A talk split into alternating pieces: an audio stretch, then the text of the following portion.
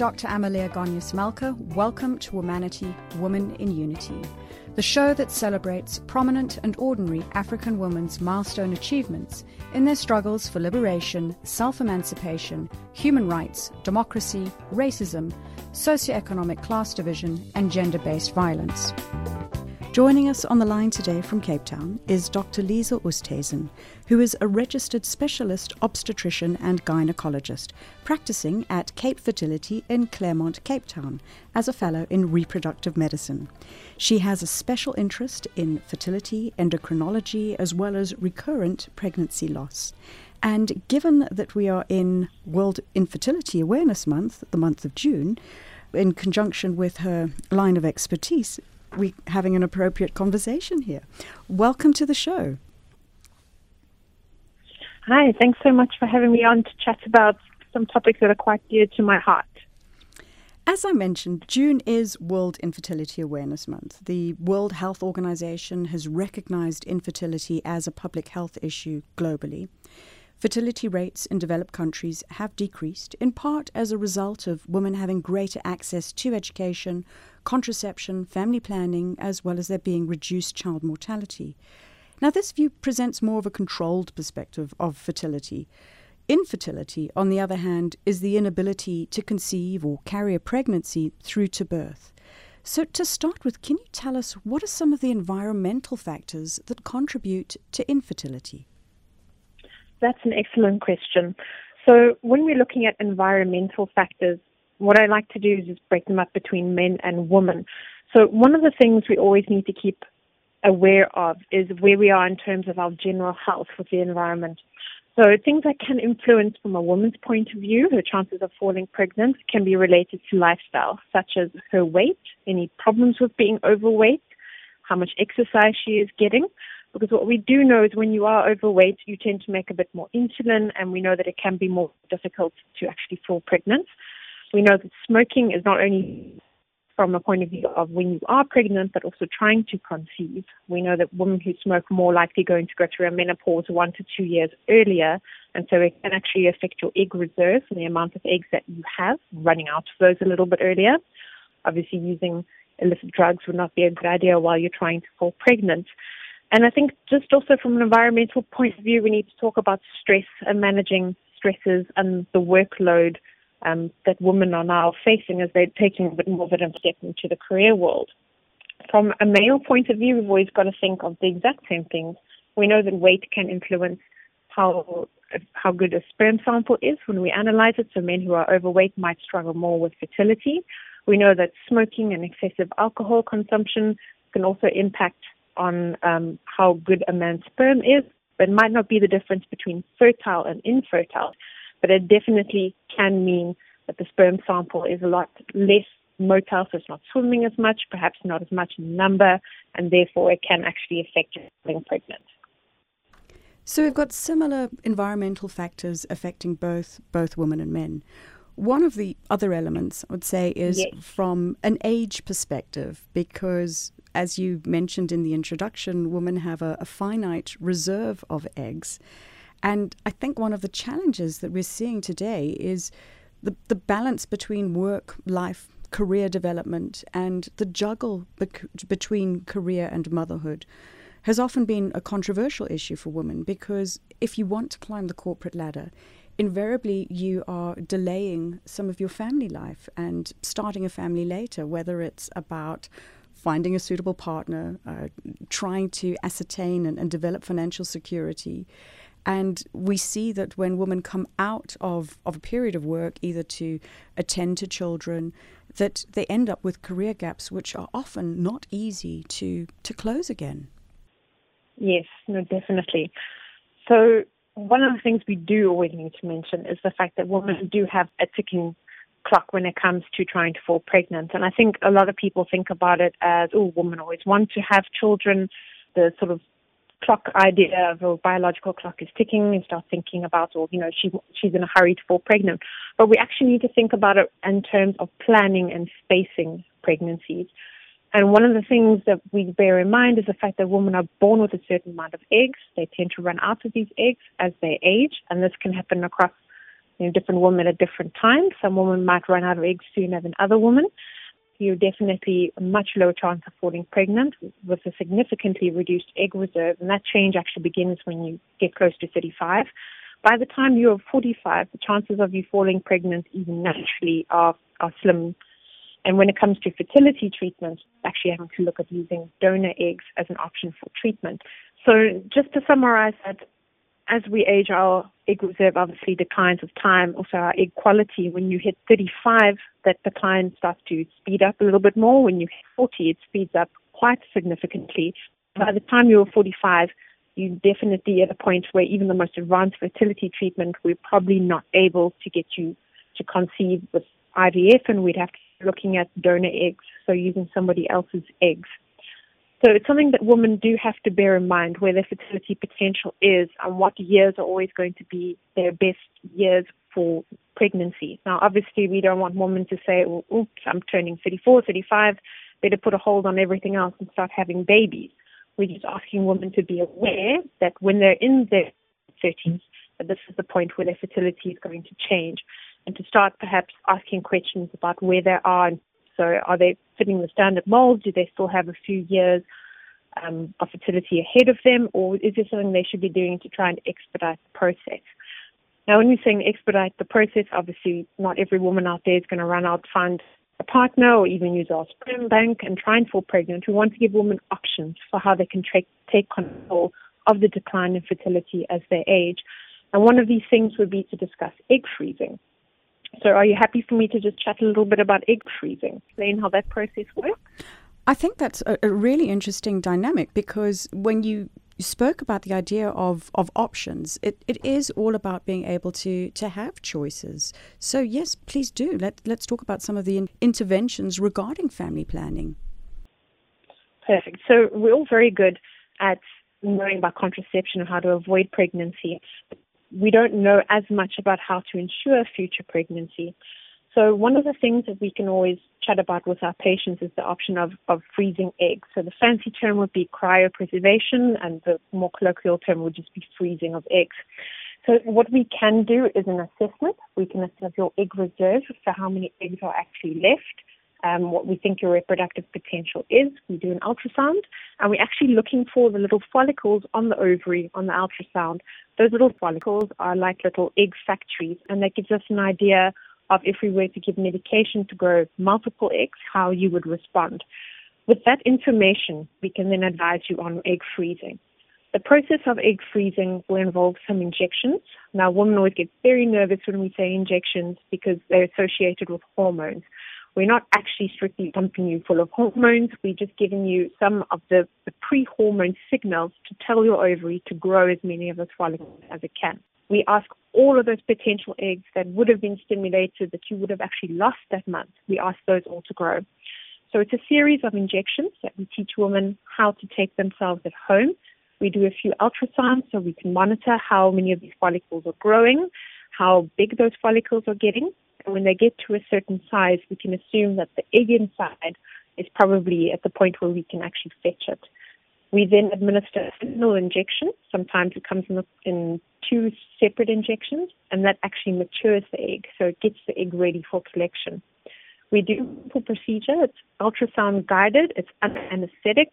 It's more of a sedation really than an anesthetic. We just make sure that our patients don't feel anything. We put a needle into the ovary where all those little follicles are, and we suck all of the eggs that we've grown in that cycle. Those eggs can then be taken through to our lab. The lab clean them, prepare them, and then store them for future use. Now, the idea of having frozen eggs is not something that we think about if you're planning a pregnancy in the next year or two. It's something if you're not sure when you might want to be pregnant, if you're perhaps getting older, if you're having to delay pregnancy for career ambitions, or if you haven't met the right partner and you don't want to be forced into settling to have children, for example, with a current partner if you don't think they're the right person for you. So what these eggs provide is an option down the line to be able to fall back on your own or constantly be at the age that you were. So if you were 33 or 34 when you froze these eggs, the quality of the eggs will remain that of a 33 or 34-year-old. So if you come back in 5 or 6 years, for example, when you're in your late 30s or early 40s, we do an assessment and say there might be an issue with the quality of the eggs or the eggs that you do actually have, when there's an issue trying to fall pregnant, we can then fall back on these eggs.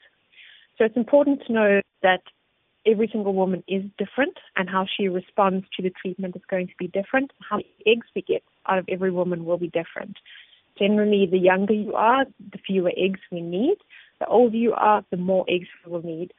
So when it comes to how many cycles you would have to do to get the optimal amount of eggs, that does vary from patient to patient. Most women can get away with doing one cycle. Some women will need to do 2 or 3 egg freezing cycles to build up a good quantity of eggs.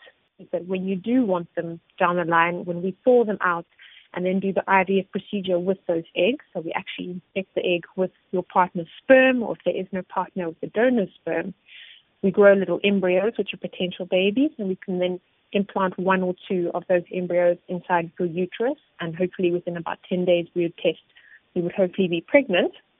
But the idea is we don't want to just have and say we've got 10 eggs, that's great, you will probably fall pregnant. We want to try and optimize your chances of falling pregnant because egg quality will differ. So at the end of the day, we do have some formulas that we use to try and work out according to how old you are, when you're freezing the eggs, how many eggs you need in order to have a successful pregnancy. So this is where the variable does come in. So this is not like a policy that you can go to your broker, or if I get sick, I'll be taken care of. This is just the best chance you have when you are older, if you can't actually use your egg because of poor quality, to say, well, now I have a backup option. I don't need to use a donor. I have my own eggs from when I was younger. So if effectively it's an investment into the future of being able to bank your eggs and to use them when you're in a position to do so. Yes, that's exactly right. So it's giving yourself that extra option. And a lot of patients always sit in front of me and they say, I'm not sure whether I should do this. Is this the right thing? It feels like I'm going through a medical procedure and I might be for nothing. What if I never need those eggs? But the thing that I think about is it's always better to have done the procedure and to have those eggs as an option to fall back on, rather than be 45, have not have done the procedure when you could have done it, and have no other option except falling back on an egg donor. So it at least gives you that option of another chance, another try in order to fall pregnant. We're not encouraging women in their 20s to freeze the eggs. We're just saying have a good look at the bracket that you're in. So if you're in your mid-30s and you don't think you're going to be falling pregnant within the next year or two, then come and have a chat to us and we can always explain the whole process to you and what the options are in the future. And if I'm not mistaken, a while ago, I think I recall reading that some of the high-tech entities in Silicon Valley like Facebook and Google were actually providing free treatments for women to freeze their eggs so that they do have the option during their career to fall pregnant at a later date if they wish to. Yeah, so that is definitely a thing, and it's something that we are a little bit cautious of, because obviously it's wonderful when your company will pay for you to do that because you don't have any other financial burden or to take on to actually go and freeze your eggs. Fine line where women might feel pressurized that they have to do it, where they don't really want to. They might feel pressurized if they're not supported to actually have a family. So if you are in a position as a single woman, in a same-sex couple, in a heterosexual couple, and you decide, actually, I do want to fall pregnant, and your company is constantly promoting the egg freezing route, you might feel that you are in a position to go and start building a family. So it is something that we are a little bit cautious about, and as much as we would love companies to be able to support single women or women who are not ready to have a family yet, we want to make sure that it's not in a pressurized environment. Very valid points. Dr. Oosthuizen, you are dealing with life on a day-to-day basis, which is obviously very, very sensitive. COVID-19 has had an impact on absolutely every facet of our lives today. For people undertaking fertility treatments, it's an emotional period, it is time sensitive, it's often an expensive process. How is your organisation, Cape Fertility, navigating these challenges through the various lockdown levels that we're currently going through? So that's an excellent question. Obviously, we're all affected by it. And our biggest concern for our patients initially in the beginning was, what about our patients who are in the middle of treatment? What are options for them? As well as the patients who we feel can't really afford to wait 3 months or 6 months until things are a bit more stable. So in the very beginning, our patients who were on treatment, the burden of care really was we had to complete their treatment cycle and make sure that our patients were safe in this environment. The safety measures that we had to take are safety measures that most businesses have been taking.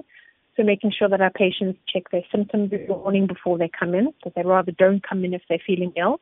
We're checking temperatures of our patients. We're asking everyone to wear face masks. We do have sanitizing stations.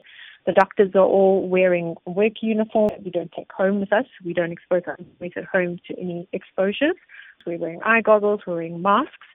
So it's a little bit less personal, unfortunately, when we meet a patient, but we make sure that none of our patients are exposed to us, essentially. Also making sure all surfaces are sanitized. Anyone who's going to have a procedure that requires an anesthetic, so whether it's a surgery or part of an IVF or an egg freezing procedure, they have to actually test for the coronavirus 2 days before the procedure. So we can make sure that we're not putting anyone who's compromised under an anesthetic and putting them at undue health risks. So from that point of view, we've got quite a few safety measures. We're also looking very closely at any patients who we feel maybe be having surgery at this time, but only selecting the emergency cases to try not too much of a burden on our hospital that we work from.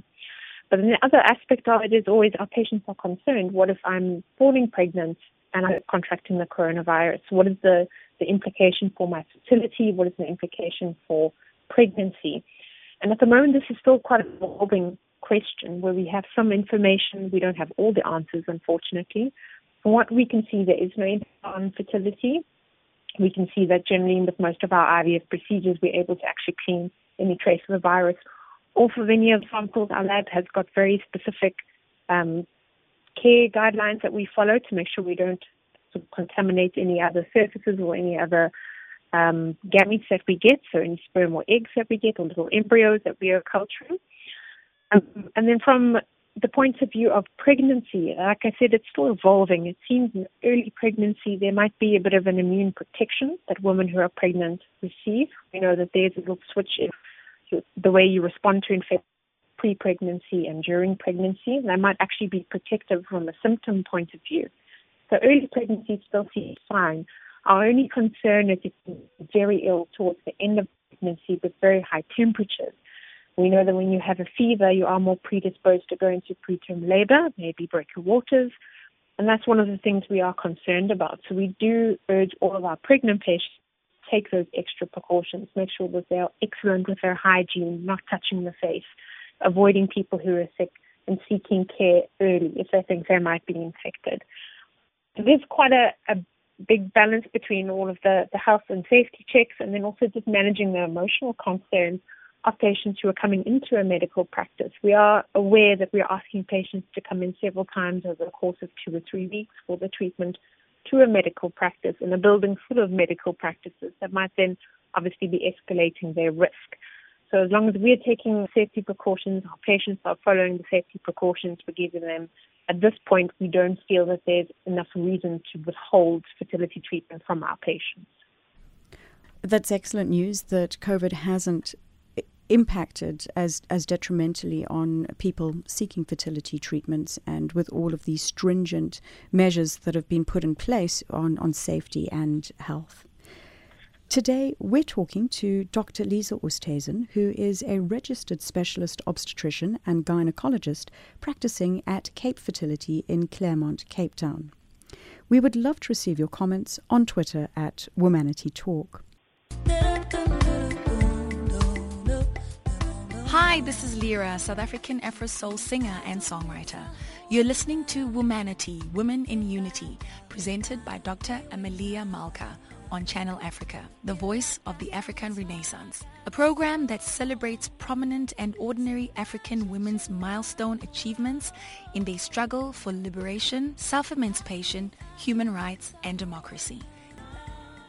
Dr. Oosthuizen, turning towards more of a personal perspective, what took you into the journey of medicine and more specifically to specialize in obstetrics and gynecology? So I think I really am that cliche person whose father was a doctor and his mother was a midwife, and so was constantly surrounded by medical people and the impact that they could have on other people. So my drive to do medicine, I think, was definitely something from a young age that I learned from the role models in my life, seeing the impact my mother and father had on our community and on their patients. And when it comes to obstetrics and gynecology, there are a few things that make this a unique field. So first of all, obviously, you get to work with women. You get to work with women in their time of need. There's nothing more sort of sacred than that time of giving birth and being pregnant. And it's an opportunity for you to support a woman safely and bring new life into this world. So it really is a humbling and unique moment that you get to spend with that patient. Also, there are so many problems that women tend to overlook. We are very good at seeking healthcare when we need it, but a lot of the time we decide just problems. For example, painful periods or difficult periods, we think, oh, well, this is probably normal. I must just, suck it up and carry on. So I want to be able to make a difference to some of the problems that were actually affecting women, affecting their quality of life on a day-to-day basis. Then from the completely different point of view of a medical speciality, being interested in obstetrics and gynecology, it really is a unique field because you get to have a little bit of that adrenaline factor because you have emergencies that require you to react quite quickly, but without the sort of trauma side of it. So a lot of people enjoy that a bit of adrenaline rush and they work in an emergency room or a casualty, but at least with obstetrics and gynecology, it's not self-inflicted. And it's something that you can help another woman go through. I think there's also a lot of room in gynecology for more women to be involved, simply because I think we do have a bit of a unique understanding of what it's like to be a woman and some of the unique challenges that we face. So I also just wanted to be able to provide a service from a female point of view to other women out there who are looking for someone who can understand what they are going through. So it's been part of the family business, in inverted commas. We can hear the passion and enthusiasm in your voice. One of the things that I wanted to ask, and this, as you spoke about having the woman's perspective, is that being a female doctor, do you think that your female patients feel more comfortable with you attending them to as women? I think that does vary, and it's got a lot to do with the patient herself and what she is comfortable with. I think innately as a woman, you tend to understand a lot of things just because you've experienced them before. And if you've been pregnant before, you can relate to that. If you've gone through childbirth, you can relate to that. But I think we can't underwrite what a lot of our male colleagues can offer. I think it really does come down to the doctor individually. And a lot of my male colleagues I've worked with, and definitely here at the practice, are very empathic men. They really do care about their patients. And men that get into obstetrics and gynecology are usually there for the right reasons, wanting to empower and support women through difficult situations. So I think a lot of women are more comfortable with another woman, and we do get a lot of requests to see one of the two female doctors at our practice simply because we are female.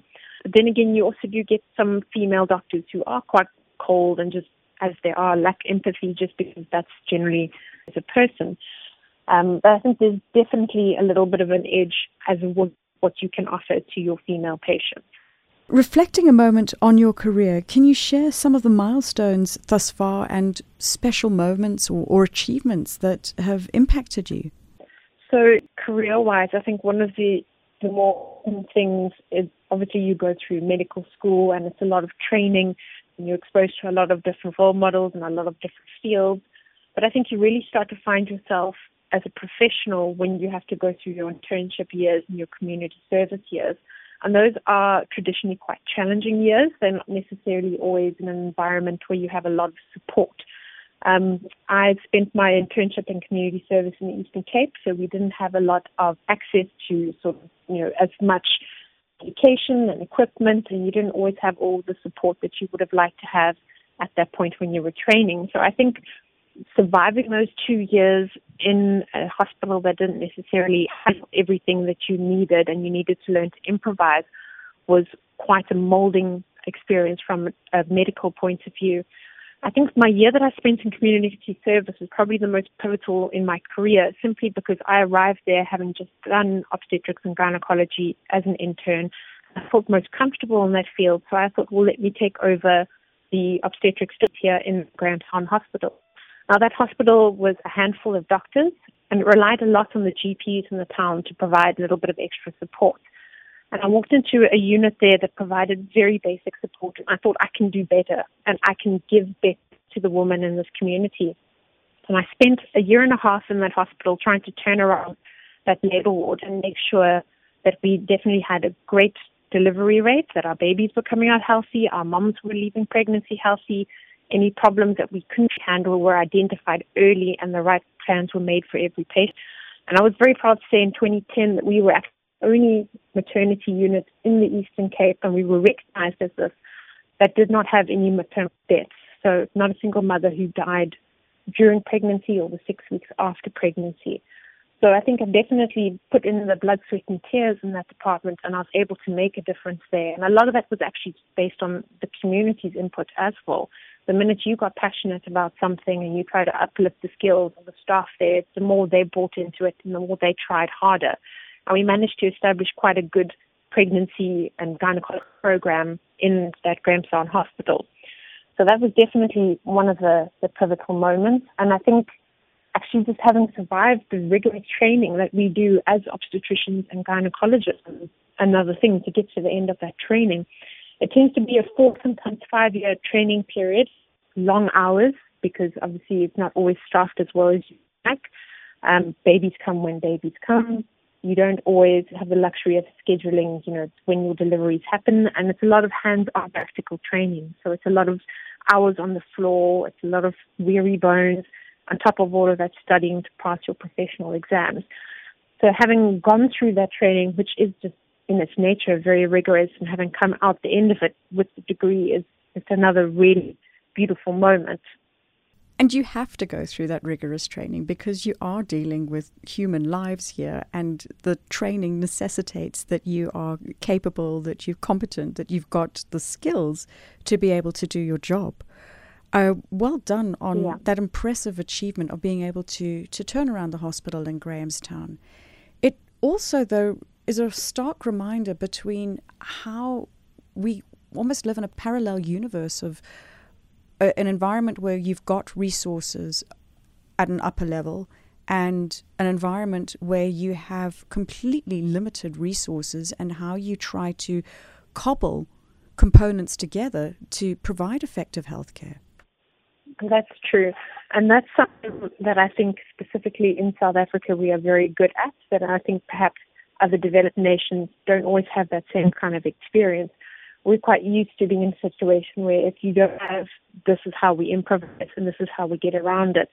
And at the end of the day, the good outcome for our patient or patients in the case of pregnancy is the thing that we are after. So we learn to be intuitive, we learn to be quite inventive in how we get around problems, and I think that's definitely a skill set South African doctors have, and possibly why we're so sought after around the world. We can do with difficult situations. I think COVID-19 has definitely shown that, where a lot of countries not used to make the kind of decisions that we're forced to make on a daily basis in South Africa, in our more sort of underprivileged areas. Given what you know today, what would be your advice to younger women perhaps starting out and wanting to seek a career within the medical profession? I would say, first of all, do your research and make sure that you know what you are getting into. It is a long haul, and it's very easy to say, 6 years of studying and a couple of years of working afterwards. But I think you do need to understand the amount of sacrifice you will have to make in order to be a doctor and to have a career in medicine. I think it's very important to do job shadowing, and not always job shadowing in a comfortable environment. It's very easy to go down the road to your GP and say, can I please sit in? But I think you actually need to see what's happening in the hospitals, probably not right now with the whole COVID epidemic, but when things get a little bit safer, it's really good to see the nitty-gritty day-to-day reality of what being a doctor is, and not the Grey's Anatomy that's on TV. I think be sure that you are ready for the sacrifice that you're going to have to make, because there are many birthdays you will have to miss. There are many special occasions, friends' weddings, other important milestones that you're going to have to sit out on. I can count on one hand the amount of times I could go home for Christmas to celebrate with my family because I wasn't working. So you have to be prepared for that and make sure that your drive and your want to be able to provide healthcare is greater than the amount of sacrifice that you're going to have to make. And then another thing is, I think you need to bear in mind that you need to choose your village, your people that surround you, very wisely, because they're going to be your make or break while you need support. It's not easy during the long shifts. It's not easy to work an entire Friday, come home Saturday morning and go back to work on Sunday and work another full 24 hours. But if you have the right support, you can definitely make it through. If you choose a partner who's able to support your career, and support you when you want to be a mother, and help you at home, then you're definitely setting yourself up for a successful career-home life balance. I think those are all very practical words of advice on the types of choices and decisions one makes when you're considering what career to take, and the importance of having an adequate and appropriate support structure. Looking forwards to the future, one of the things that I find is that our world is changing continuously. The opportunities for women are changing. Thinking with a gender equality lens, in your opinion, what areas do you think we need to build on the most to benefit women optimally in the future? Well, I think we need to look at it from a few different layers. We're doing our best with an education point of view, and the baseline is always going to be education. Women need to be educated enough to know what their options are. We do need to focus a bit more on exposing younger women to what's available in the work field. We don't want them to only think they have limited options in terms of what they can do with their life one day. We want to make sure that they're aware of all the different options, and if something piques their interest, to be able to support their interests and to help them develop in that direction.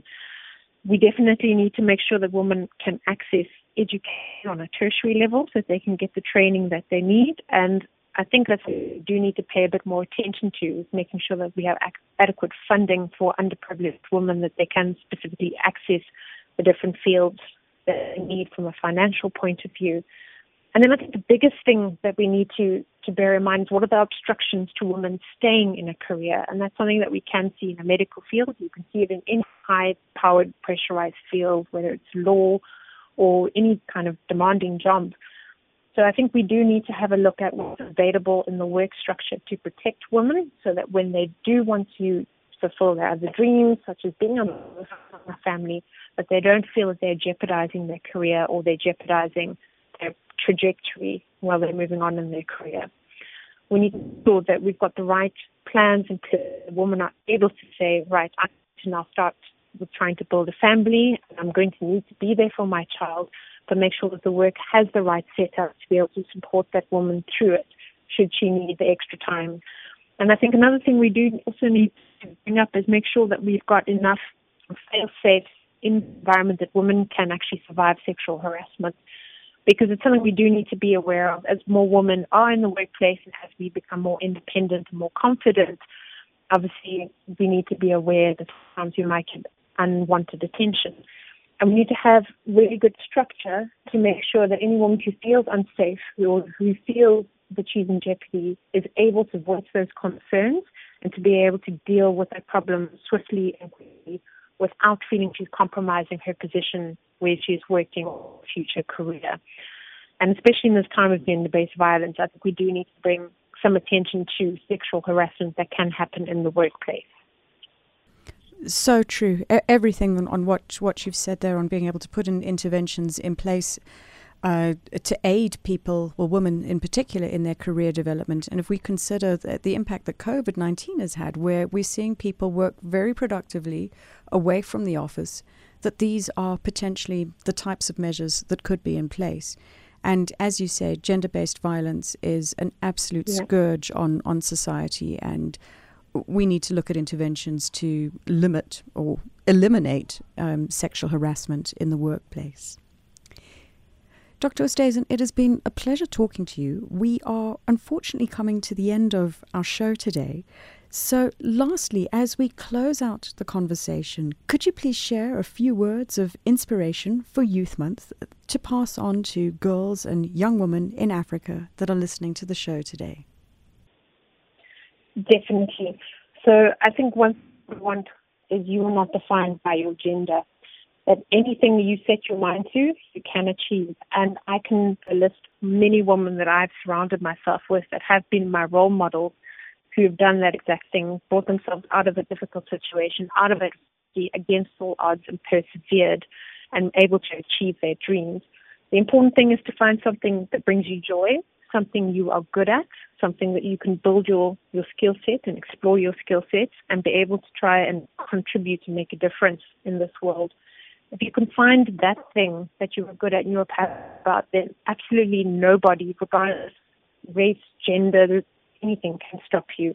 As long as you put your head down, you focus on your goals, you set out a path for yourself, make sure that you surround yourself with the right team to support you, and you'll definitely reach your goals. Great words of wisdom there and advice. Thank you for joining us today. It's been a pleasure having you on the air to talk about not only your field of expertise, but also to share some of your personal experiences on your development as a doctor in the field of obstetrics and gynecology. Thank you so much for having me on. It's been so lovely chatting to you. You have been listening to Womanity, Woman in Unity on Channel Africa, The African Perspective.